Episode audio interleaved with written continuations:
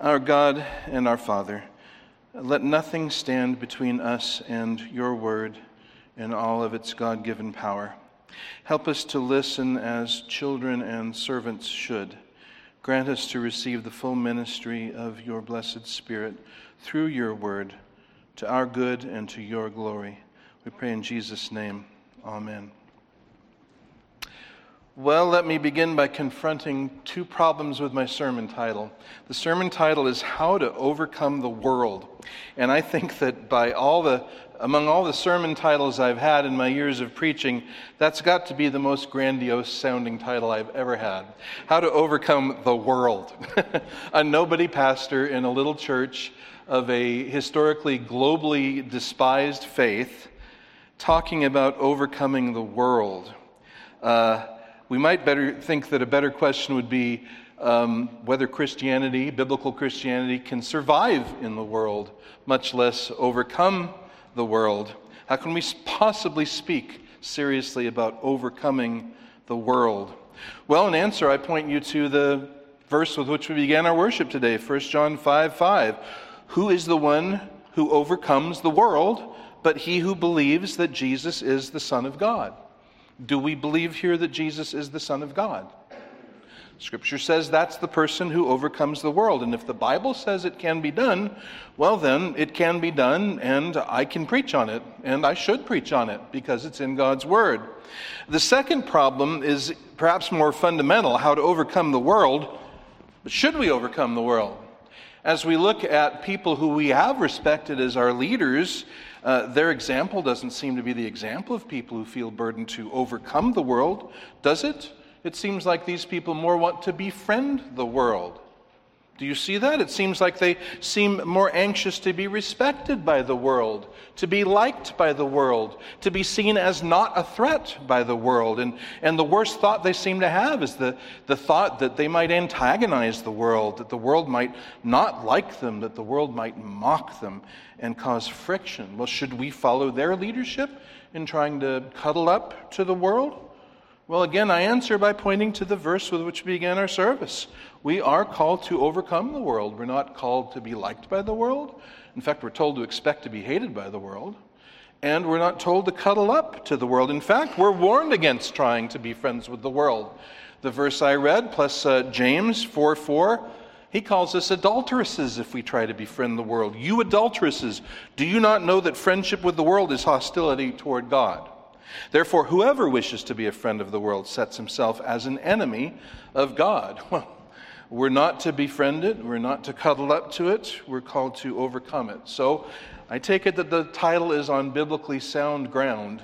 And now the question that I want to take up in the rest of the sermon is, how? How do we overcome the world? Simply, we're going to consider two main points, and the first is know your enemy. The first step in overcoming the world is know your enemy. And I immediately want to clarify that when I say enemy, I speak of the world system, not the people in the world, not your unbelieving spouse or neighbor or coworker. That's not the enemy. They are slaves and pawns of the enemy, as we all were slaves and pawns of the enemy. The enemy is the world system. And if you're at all unclear about what I mean by that, that's exactly what we're going to look at now, because we need to know our enemy. In ages past, fundamentalists thought the way to be not worldly is not to wear nylons or go to movies, and all that really missed the point, because it did not identify what the enemy is, what the world is. That's what I want to seek to do with you right now. So where do we go to see the birth of the world system? We go to Genesis chapter 3. I bet you're all saying that, but that's true. Genesis chapter 3. You've heard this before. Well, you're going to hear it again as long as I'm here, because more and more as I observe the course of the world, I go back to what we see here. So look at Genesis chapter 3, and Satan mounts a very subtle assault here. We looked at this last week, how God set up everything perfectly for our first parents, for Adam and for Eve. They're surrounded by the best fruit and vegetation ever tasted by human lips, and yet one tree, God said, don't eat of this tree, don't eat of the tree of the fruit of the tree of the knowledge of good and evil. In the day of your eating it, you will surely die. says the creator of that tree and of Adam and Eve. And here's Eve standing near that tree, near enough to hear the serpent. And first we see his subtle assault in verse 1, where he asks, "Indeed, has God said you shall not eat from any tree of the garden?" The Hebrew phrase suggests incredulity. Did God really say that? He's suggesting that not just that tree, but none of the trees, none of the fruit. God's forbidden her from eating all the fruit. And what's he doing when he does? Well, what's he insinuating here? He's insinuating that God is not good. He's forbidden her from eating fruit, so he's not good. Clearly he doesn't love her. Clearly he doesn't care about her. And so if God is not good, well, then we can't trust him, can we? And if he's not good, how could we ever love him? And that's all built in here. And in taking this place, he tries to fill that gap. The suggestion in his insinuation is, God isn't good, but I am. God doesn't care about what's good for you, but I do. God hasn't given you a good word to live by, but I will give that word. And so Eve responds, no, kind of weakly. No, he hasn't said, we can eat freely anything we want, but he said of this fruit, you shall not eat it or touch it, lest you die. And Satan exactly quotes God in his response to her, verses 4 and 5. Then the serpent said, you surely will not die. He quotes God exactly, only with a negative. What God said will happen will not happen. You surely will not die. For God knows that in the day you eat from it, your eyes will be open. You'll be like God, knowing good and evil. So in this, he rejects God's word and he rejects God's wisdom. God doesn't know what he's talking about. His word is not to be trusted. His word is not sufficient. And he rejects God's word and judgment, his word and his wisdom, and he denies God's judgment. He expressly says, you do this and there won't be any negative consequences. The negative consequences that God promised won't happen. Nothing bad will happen to you. In fact, if you do this, not only will nothing bad happen to you, something very good will happen to you. You put your wisdom over against God and reject his wisdom and his will and his word, and you will be his peer. Your eyes will be opened, implying that they're shut now that they're trusting God, but you eat the fruit and that your eyes will be opened. New spheres of knowledge and wisdom will open to you, and you will be God's equal, he says. So, with that assurance, Eve and then Adam in verse 6 look at the tree for themselves. They set aside God's word. They set aside God's judgment. And I just point out again, they're setting aside the word and the judgment of the one who created the tree and created them. But they're saying that they're smarter and wiser than them, as the serpent had led them to think. Set aside what God says. Set aside his authority and his lordship. They entirely rest their weight on their own rebellious, self-ruled judgment and wisdom. And they oppose their will to God's will. They oppose their will to God's will. They are now going to create their own future. They're going to write their own destiny. They're going to be the captain of their ship and the master of their own fate. And in this act, the world is born. This is the birthday of the world. The world is born in that act, in that decision, in that defiance against God's word, his person, his lordship, his judgment. That's the birth of the world system. So, seeing it born, now we want to look, letter B, at its agenda, and its agenda grows right out of its birth. Its parentage dictates what it wants to do. It's in a direct line with the way it was born, the agenda of the world. First of all, its goal is to construct a kingdom of self safe from God. That's number one under capital letter B. To construct a kingdom of self safe from God. So they've set their self-will, their self-judgment over against God. They seek to create a kingdom. Now, they'd been created for the kingdom of God, but now they want to create their own kingdom, the kingdom of self, safe from God. Now, if God has a place in this kingdom, it must be as their servants. Perhaps they will fashion ideas of God, but they will be such as serve their ends, because the kingdom is ruled by them. And if God wants into their kingdom, God must come into their kingdom on their terms to meet their ends and help them achieve their agendas. A kingdom of self safe from God. The essence of this kingdom, number two, is self-will against God the Lord. Or another word for self-will is autonomy. Autos meaning self, nomos meaning law. I'm a law to myself. I set my own laws, my own standards, and those standards are superior to God the Lord. And of the many verses that paint this, one that really sums it up well is Romans 8:7. Romans 8:7, Paul says, because the mindset on the flesh, or I would probably translate that, the mindset of the flesh, the mindset that the fallen nature produces, the attitude, the way of thinking, the mindset of the flesh is neutral towards God? No. Really seeking God deep down inside? Not at all. Hostile toward God, Paul says. The natural setting of the flesh is to be hostile toward God, and he explains how. For it does not subject itself to the law of God, and then he adds, for it is not even able to. Now, if you've thought through the first part, you see this perfectly clearly. It can't. The whole genius, the whole central idea of the world is to oppose God's will. It's not to be under the Word of God, but over the Word of God. Is not to be subjected to God's judgment and authority, but to subject God and His world to our authority and our person. So the mindset of the flesh is hostile toward God. It doesn't subject to the law of God. It cannot subject. And this is in defiance, obviously, to God's created order. Isaiah 45:9 says, woe to the one who contends with his maker, but that's exactly what we all do. We all contend with our maker, against our maker, contrary to Isaiah 45:9. And so the verse shows this in our nature. And although we were created to revolve, as all things, we're created to revolve around God. You know, Romans 11:36 says, all things are from Him, through Him, and for Him. And in Colossians 1, we read that all things were created in Christ and for His sake, that He might come to have first place in all things. But yes, that's the way that the universe was created. That's the way we were created. And yet now we want to make everything revolve around ourselves. David Wells, a theologian, says this very well in a book called God in the Wasteland. It's a very insightful book.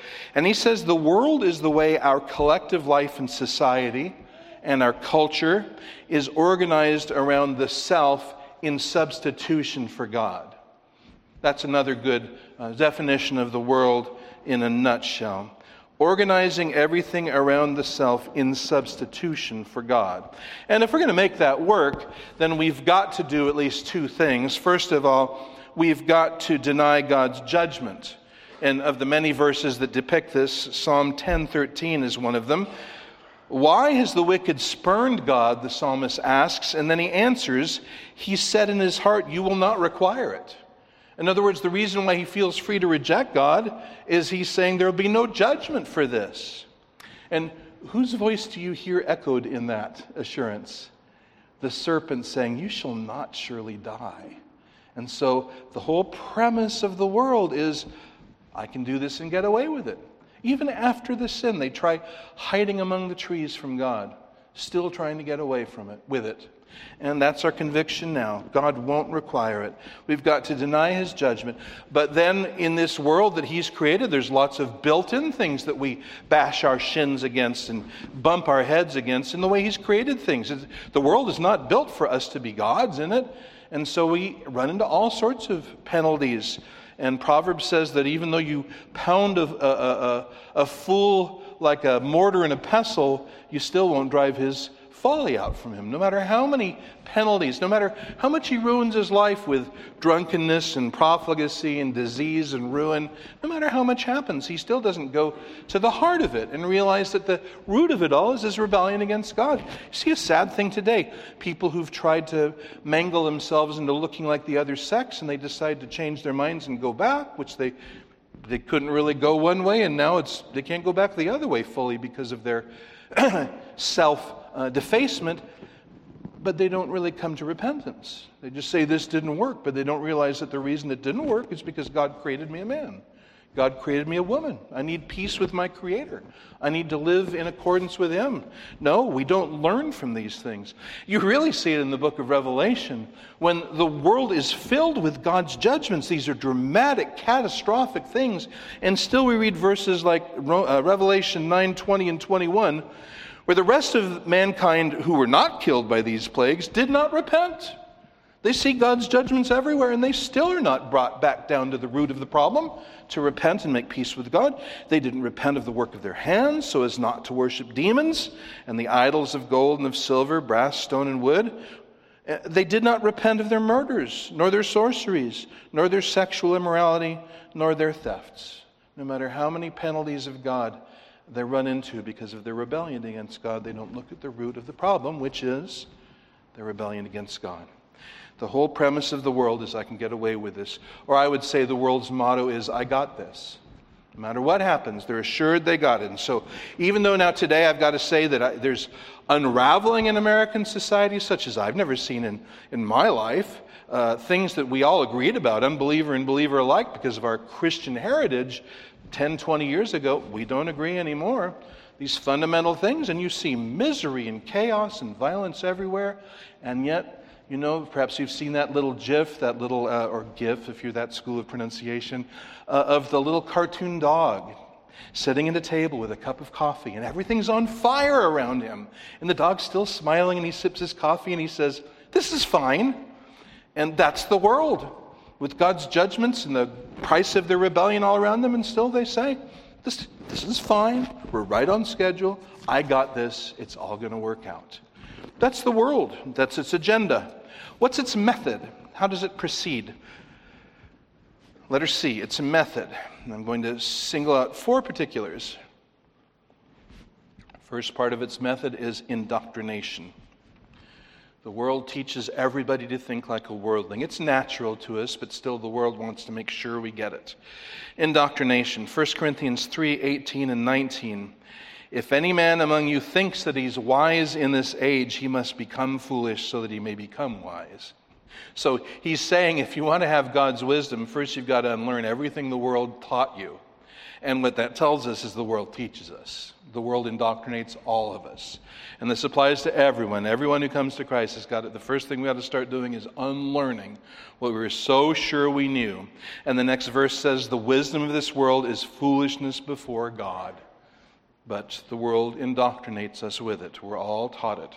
Colossians 2, verse 8. See to it that no one takes you captive through philosophy and empty deception, according to the tradition of men, according to the elementary principles of the world, and not according to Christ. This is a danger for all of us because this is the world. The world wants to captivate everyone to its philosophy because that's just common sense. Common sense is the lost sense of the world. First, indoctrination. Secondly, required conformity, like an ant colony. You look at an ant from this colony, an ant from that colony, you can't tell the difference between the two, and neither can I. But what happens if you take this ant and drop him in the other colony? Well, they'll kill him because he's not one of them. Well, the world is like one big ant colony, and it cannot tolerate lack of conformity, non-conformity. Oh, they all talk big about it, but they really, really don't want. They can't stand questions, not from God's perspective. So John 15:19, Jesus says, if you were of the world would love its own. But because you were not of the world, but I chose you out of the world, because of this the world hates you. Romans 12:2 says, do not be conformed to the world, which tells us the world's desire is to conform us, press us into its mold. 1 John 4:5, they are from the world, therefore they speak as from the world, and the world hears them. Ants hear the other ants in their colony, but you take someone from out of the colony, and all Christians are from out of the colony, and that is something that can't be permitted. Libraries that will let drag queens come and read their stories and do perverse grooming activities that will not let Christians in to read their Christian books. This is the world. Conformity isn't required. Third method is humiliation. Those who won't conform are humiliated. 1 Peter 4, verses 3 and 4. Peter says, you used to indulge the desire of pagans, having pursued a course of sensuality.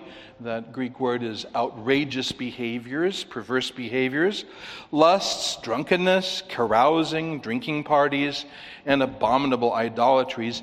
In all this, they're surprised.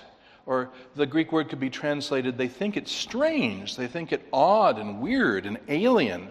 They're surprised that you do not run with them into the same excesses of dissipation, maligning you. And the word is blasphemuntes, blaspheming you, slandering you. So when they see someone who doesn't live the way they do, that person is mocked. He's slandered. What's, you weirdo? What's the matter with you? Don't you know how to have a good time? You are so uptight, you and your puritanical laws and your uptight. You just don't know how to have fun like we do, right? And that is the method of, well, I mean, that's very effective, isn't it? Nobody likes to feel shut out, and they are very diligent to make sure we realize just how strange we are and how weird we are and how we don't fit in. And that's part of the methodology of making sure everyone's in conformity to the world's doctrine. Those who aren't in conformity are made to feel like they are really strange conspiracy theorist nutcases, and not to be listened to, not to be elected to office, not to be given public forums, not even to be heard, not to be allowed to tweet, to be allowed to post. We can't even hear this kind of thing. They're that weird and that out of step. Humiliation. Any of this sound familiar? See any of this going on at all? Yeah, not theoretical at all, is it? And fourth, intimidation. If all the rest won't work, then they'll just bully you into it. Intimidation. Many passages teach this. One in Matthew 10:17 and 18. You hear an escalation here. Jesus is sending his disciples out on a mission and warning them what they can expect. And he says, but beware of men. And why does he say that? Beware of men, for they will deliver you to the courts and flog you in their synagogues. And you will even be brought before governors and kings for my sake, as a testimony to them and to the Gentiles. And verse 28, do not fear those who kill the body. So there's that escalation. You'll be flogged in their synagogues, then you're going to see the governors, then you're going to see the kings, and then they'll just kill you. If everything else doesn't work, they'll just kill you. And we look back in history and we see it's been done and it's being done. Christians are being killed even now around the globe for their refusal to conform to the world. And I predict that those days are ahead for us if the Lord tarries. You say, oh no, our Constitution is going to protect us against those things. All right, I guess I don't need to say anything. I mean, do you see the people in power showing great reverence for our Constitution and for our guaranteed rights? And I mean, starting with the First Amendment? No. Don't think that these verses are about some strange alien planet. They're about our planet. That's the world's method. Indoctrination, required conformity, humiliation, and intimidation. And so now let's think about its grip. What is the capital letter D? What is the resulting grip that the world has? Well, very simply, the world and its way of thinking is our default setting. It's the way we all think unless we're saved from it. Everyone thinks this way unless God saves us from it. Now, somebody might say, well, no, not me. I see through all this. My thinking is very independent of all that. To that, I would say, that's worldly thinking. That is worldly thinking. You think you are sufficient. You're smarter. You're wiser. You got this. Where did I hear that motto before? That's the world's motto. So anyone who thinks, oh no, I'm not a sheep. I'm totally independent. I can see through all this. Well, that's the way the world thinks. They all think the same thing. They're all independent together. At the same rhythm and the same steps. So the only way out of the world system is to be saved out of it. None of us can think our way out of it. None of us can reason our way out of it. And just the very spirit of saying, I will do this myself, that is the world. You might as well bend over, grab the bottom of your shoes, and pull yourself a foot off the ground. Can't be done, and neither can this. The only way is to be saved out. So that's why Paul speaks in Galatians 1, verse 4. Galatians 1, verse 4. He speaks of Jesus as the one who gave himself for our sins so that he might do what? rescue us out of this present evil age. That was the whole object of, or one of the objects of his atonement.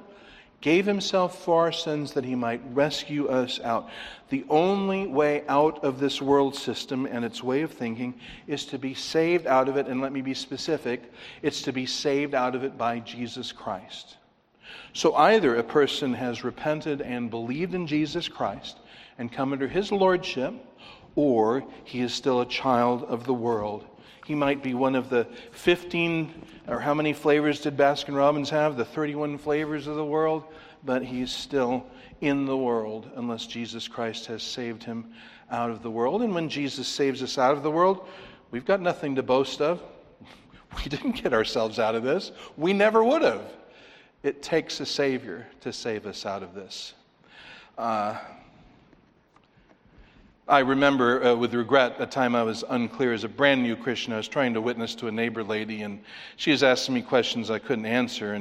And she said, finally, I said, well, you know, I don't really know the answers to all your questions, but I do know somebody who does know all the answers.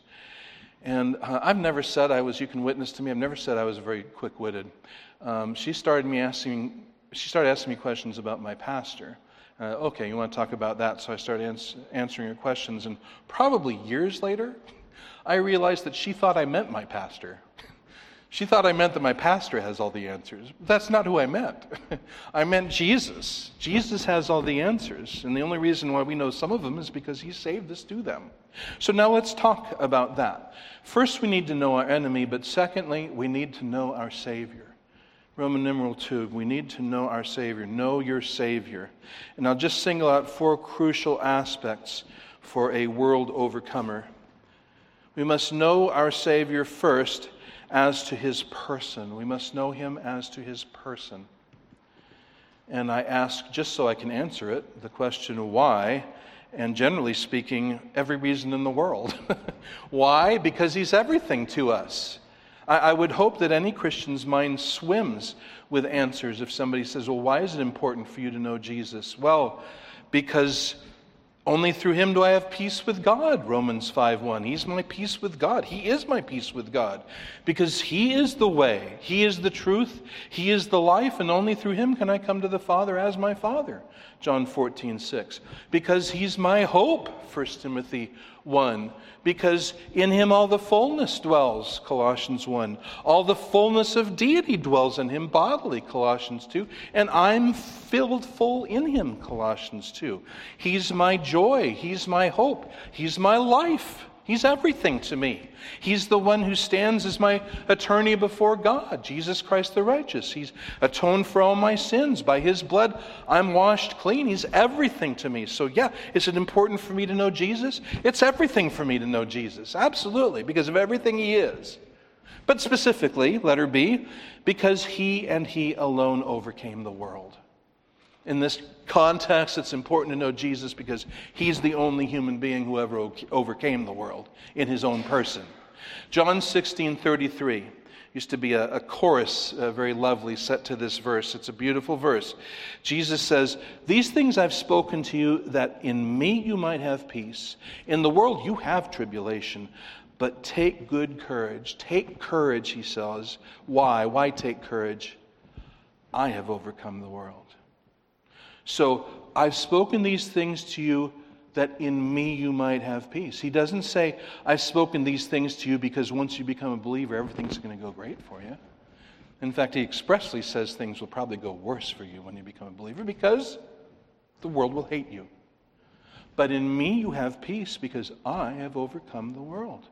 So in our relationship with him, we can know peace. Why?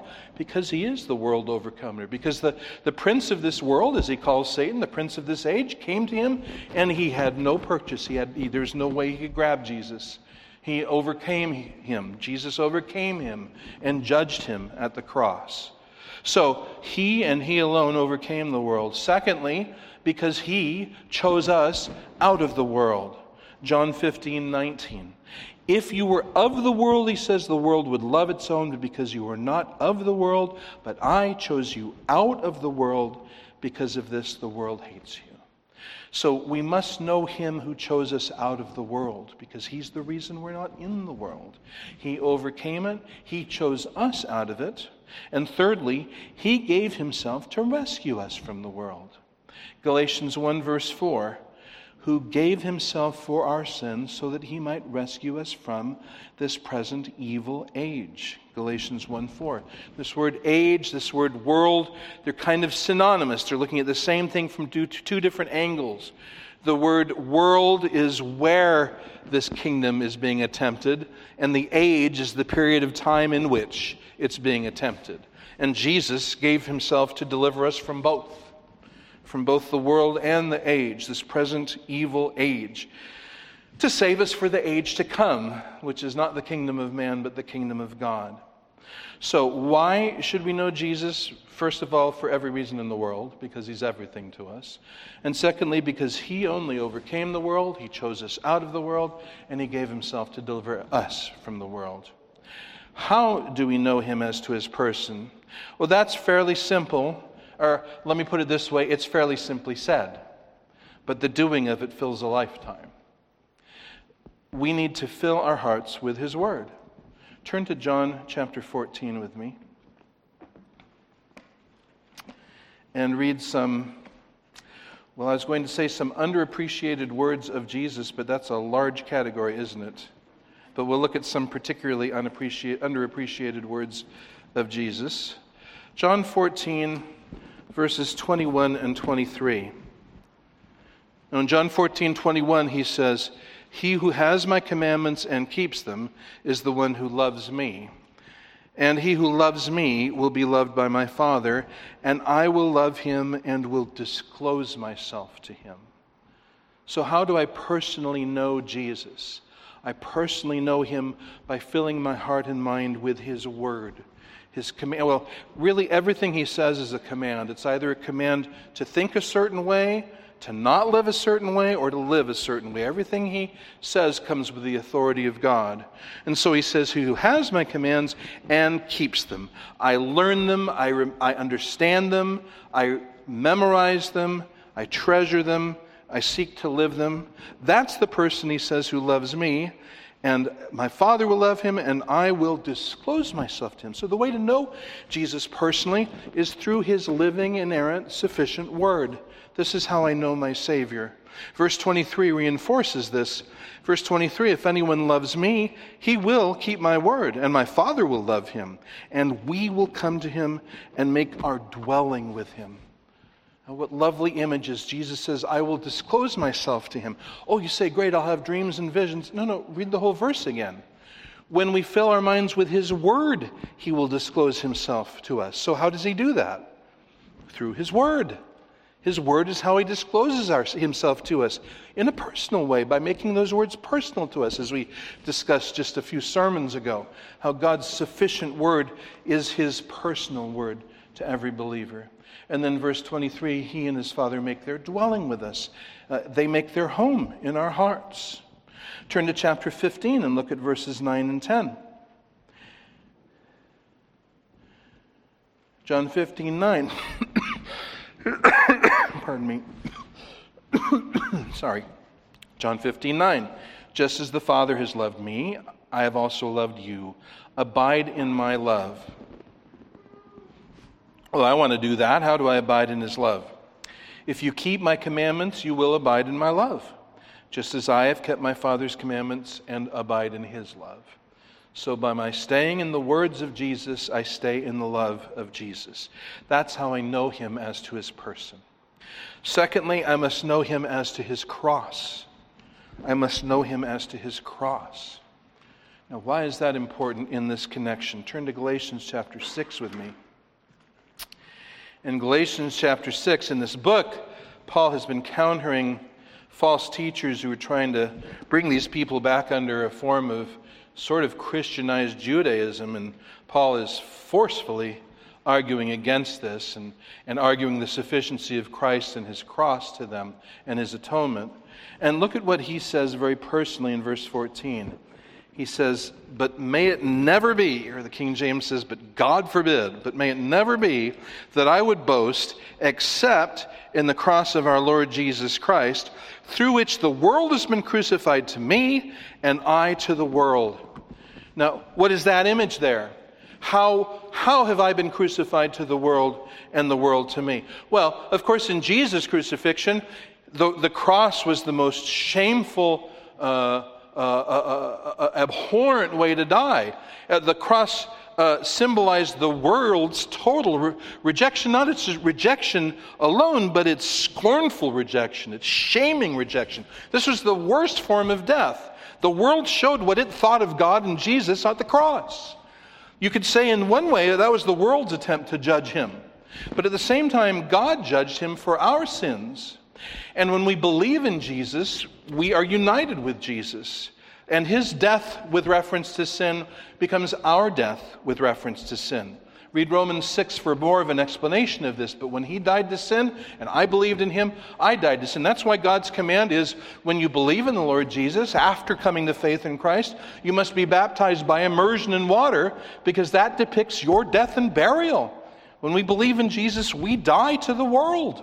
The cross is that point at which, and that instrument by which, my ties to the world are severed for all time, and its grip on me is settled for all time. He said at the start of the letter, Jesus died to deliver us from the present evil age. How? On the cross. And by his cross, he cuts the chains of the world on me. He frees me from it, and he removes it from me. So, I must know him as to his cross. That is where the world is crucified to me. And if the world begins having a pull or a lever on me, I need to look at the cross and remind myself, that's where I died to the world, and that's where the world was crucified to me. That's where it stopped being my Lord and my theater and my aspiration, at the cross of Jesus. How? Well, how do I know Jesus as to his cross? Turn back to Galatians 2. You're in chapter 6. Turn back to chapter 2. And Paul says, I have been crucified with Christ, and it is no longer I who live, but Christ lives in me. And the life which I now live in the flesh, I live by faith in the Son of God, who loved me and gave himself up for me.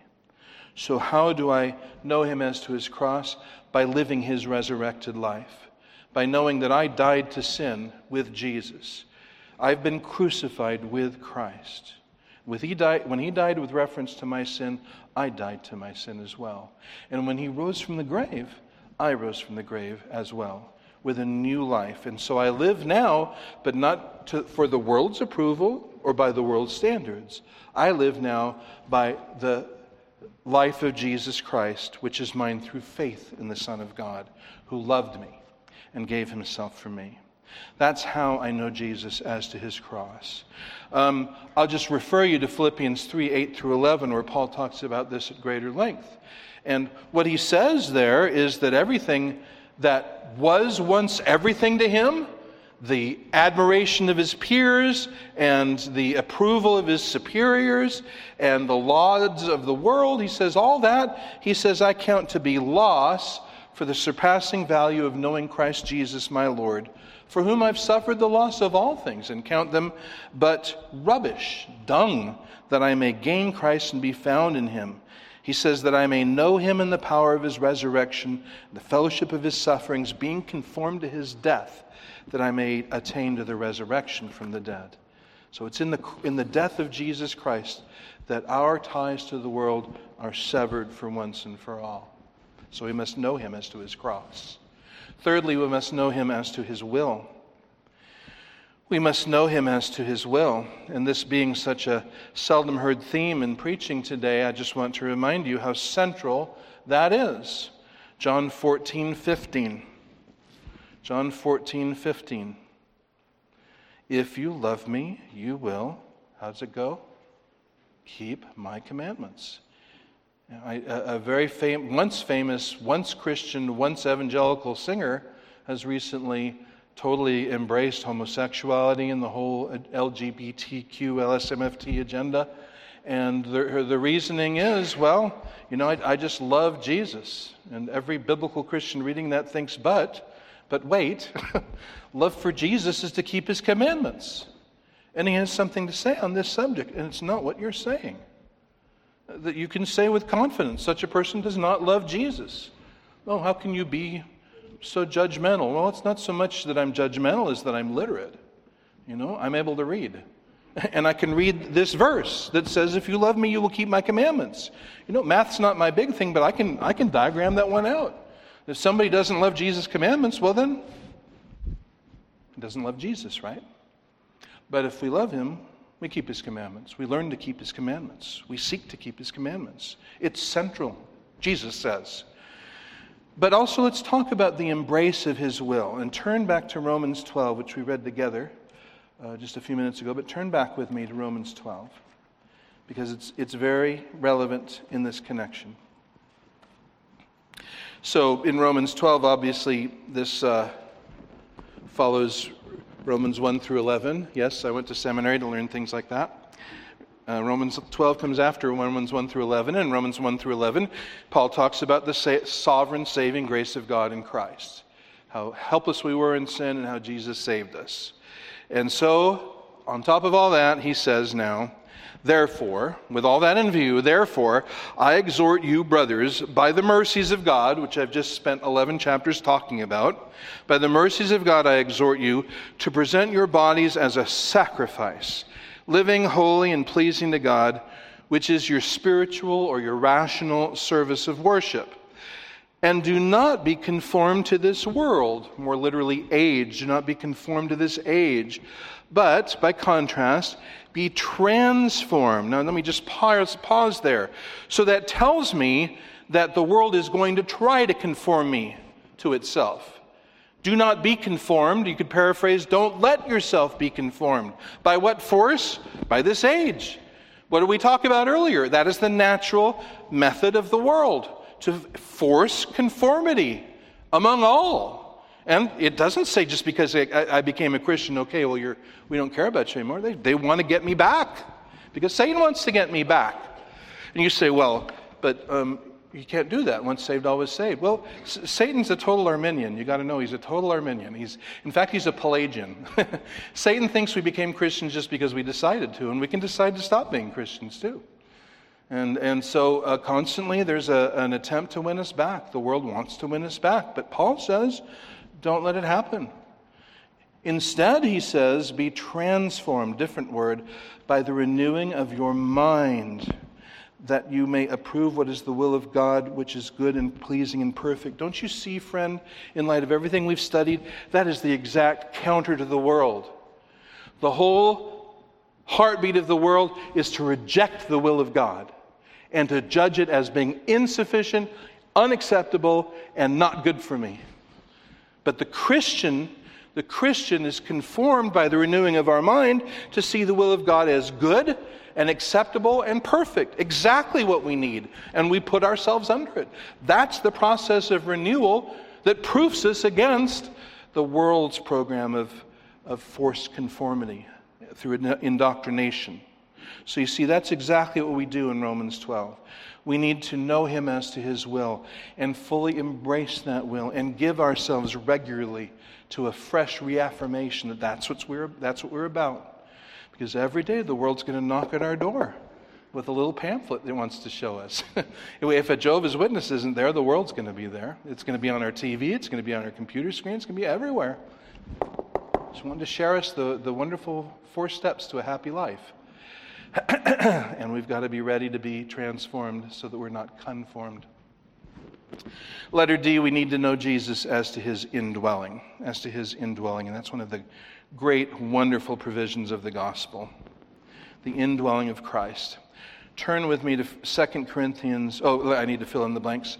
The principle is, if Christ is in us, we are freed from the world. If Christ is in us, we are freed from the world. Now turn to 2 Corinthians 13, verse 5, please. 2 Corinthians 13, verse 5. Paul says, test yourselves to see if you're in the faith. Examine yourselves. Or do you not recognize about yourselves that Jesus Christ is in you, unless indeed you fail the test? Test yourselves to see if you're in the faith. Examine yourselves. And I'll just read to you, but just go ahead and stay here. By this is love has been perfected in us. 1 John 4:17. By this love has been perfected with us, so that we may have confidence in the day of judgment. Because as he is, so also are we in this world. How can I be like Jesus Christ in this world? Because he lives in me. But I need to test myself to see whether Jesus lives in me. And this, again, is an underappreciated verse and truth in the New Testament. But we're to test ourselves and look. So what does that tell me? When I'm told to test myself, to see and examine myself to see whether Jesus lives in me. Well, what that tells me is the indwelling of Christ has symptoms. It has effects. It shows itself in certain ways. And there's a whole school of Christian thing that says, oh no, if somebody says, I'm of the opinion that Jesus is the Son of God and rose from the dead, well, he's a Christian. It doesn't matter how he lives or what he says. That makes him a Christian. Paul doesn't seem to go that way. He says that living faith shows itself. Just like James says, living faith shows itself. Saving faith is living faith, and living faith shows itself. I can test myself and examine myself. So let's think about the application, number 2 then, just with that ringing in our mind, and with the rest of what we've seen ringing in our mind, what are some ways that we could test ourselves to see if we are overcoming the world, if we're set to overcome the world, or whether we're in the process of being overcome by the world? So one question would be, do I increasingly see the importance of daily Bible reading? Do I increasingly see the importance of daily Bible reading? And maybe you think, oh, that is an awfully tame and obvious thing to say. Is it now? I can easily hear someone saying, I'm too busy to read my Bible every day. And besides, I know what I believe. I was taught it as a child. I know what I believe. So what would that say then? What would that would say, I don't need daily to look in God's Word. I've got this. I know enough to make good decisions. I know enough to make my way through in an acceptable way. I know I don't need to constantly be checking my thought and my motivations. My head's in the right place. My heart's in the right place. What does that sound like? Why, that sounds like self-sufficiency to me. It sounds like self-sufficiency. It sounds like self-confidence. In fact, you could say it sounds like self-will. And what kind of thinking is that? Well, that's worldly thinking. Not nylons and lipstick. That's worldly thinking. Thinking, I got this. I don't need I tell you what, friend, I've been a Christian for coming on 50 years. And I don't know all the Bible. I constantly need to read it. I constantly learn new things and find sin in my life and things I need to repent of as I learn Scripture. Now, maybe you could well be ahead of me in that, but you will never run out of things to learn from Scripture. You will never live long enough that you've learned everything you need to know in Scripture and applied everything that we need to know from Scripture. So, am I increasingly seeing the importance of daily Bible reading, or has that spirit of self-sufficiency worked its way into me in kind of a sanctified religious way, but still I don't need constantly to look at God's Word. I probably know enough to get by on with my own good sense. Okay then. There's one test. Another test is, does Christ mean more and more to me as I go on? Do I more and more see the preciousness of Jesus, the infinite value of Jesus, the wonderful excellence of knowing Jesus? I tell you, you asked me what the thought of heaven means to me above everything. The thought of heaven above everything means seeing the dear face of Christ in eyes freed from the flesh's corruption, from a heart freed from the flesh's corruption. Seeing him as he is and being able fully to appreciate him, without distraction, without the constant sleeve tugging of the flesh and the world. Do you know what I'm talking about? So I can look at him and see him as he is and love him as he is. That's what heaven is. Well, is that process going on increasingly in your life? Then you are being transformed and not conformed. But on the other hand, the things of the world meaning more and more to you. Status markers and possessions and accomplishments and achievements. Well, then that's worldly thinking. trying to get its grab on you. Another test. Does my church involvement deepen and deepen? I mean, if you've been here for 10 years, you've heard the importance of being a member of a church, being accountable, committing yourself to a local church and serving there. So have you done that 10 years ago, 9 years ago, 8 years ago, 7 years ago? Is that where you are? Is your value of the church? See, because to think otherwise, to think, well, I don't really need church, I don't really need to be that involved in church, is to say, well, but God does say that, right? Haven't we seen that 12 times? God does say we need that. God does say we need other people watching over us as we need to watch over other people. He says we need to be in relationship to them where we're serving them and helping them, and they're keeping watch over us. We need a leadership who watches over us that we need to submit to. Hebrews 13, that keeps watch over our souls. We need that. God says we need that. We need to be accountable. We need to be in a body where we can be disciplined if we sin and don't repent. God says we need that. But do we say back, no, I don't think I really need that. Okay then, what's that thinking? What's the thinking that says, what God says I need, I don't think I need? What God judges is important for me, I think is not that important for me. What's that thinking? Well, that's the world's thinking. So are we growing in conformity to the world, or are we overcoming the world? Are we being overcome by it? Or are we more and more becoming overcomers of the world? Another self-test. Do my greatest interests differ from my unsaved friends? Or can we talk for hours and hours and never get anywhere near Christ? Because we're talking about what matters to us most. And what matters to them most matters to me most too. There's no real difference between them and me. Well, then I'm not so much being an overcomer, am I? If that's the case, I'm more being overcome by the world. These are real-time ways to test ourselves about the indwelling of Christ. So, we test ourselves because only by Christ's indwelling can we overcome the world.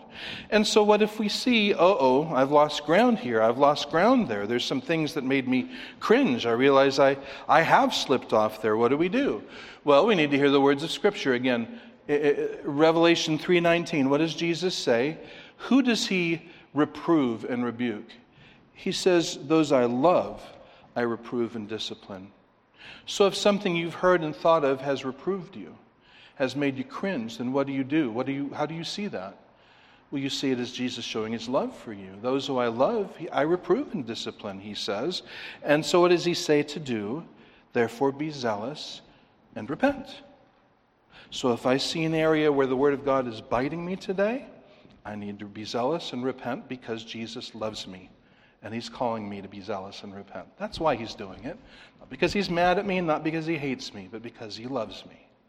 And also, 1 Corinthians 3:18, I remind you, in closing, this is what Paul says. He says, let no one deceive himself. If any man among you thinks that he is wise in this age, he must become foolish so that he may become wise.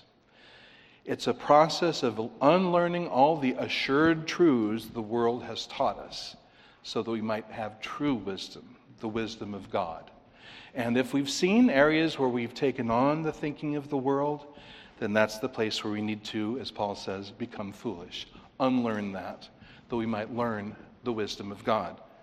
So, overcoming the world begins with, and it depends on, being overcome by Christ. That really is the central thing.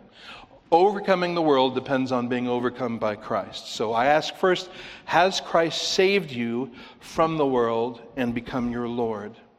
And if your honest answer to that is no, he has not, then I urge you, I plead with you, call on him, turn to him, repent and believe in him, seek his salvation and his mercy. Put your faith in him. He delivers us from the world, and he alone. Has the world distracted you and divided your attention and maybe dulled your love? Well, then be zealous, repent, and be renewed in your mind as the Lord calls us to. His mercy and grace are always there for the believer to restore us and renew us. And is the daily battle finally just wearing on you? Yes, you're walking with the Lord to the best of your ability. You are reading the Word. You are serving in church. You are walking with Christ daily, and yet still every year seems to get worse and harder, and it just is exhausting. It's wearying. Well, then you need to remind yourself that this world is not our home. We're strangers and we're pilgrims passing through. We're seeking a city not made by human hands, but made by God. And when we pray, your kingdom come, we're also praying, may my home come. Because that's our homeland. That's where our citizenship is, in the kingdom of God. So be of good cheer. Christ has overcome the world, and Christ will overcome the world.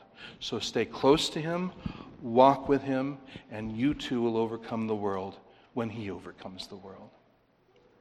Let us pray. Our Heavenly Father, we thank you for this, your word. It is sharper than a two-edged sword. We pray that you'll use it as a scalpel to do whatever needed surgery in our hearts to lead us to know you and treasure you more dearly and know the hope and the guidance that we have from your word alone. In Jesus' name, amen.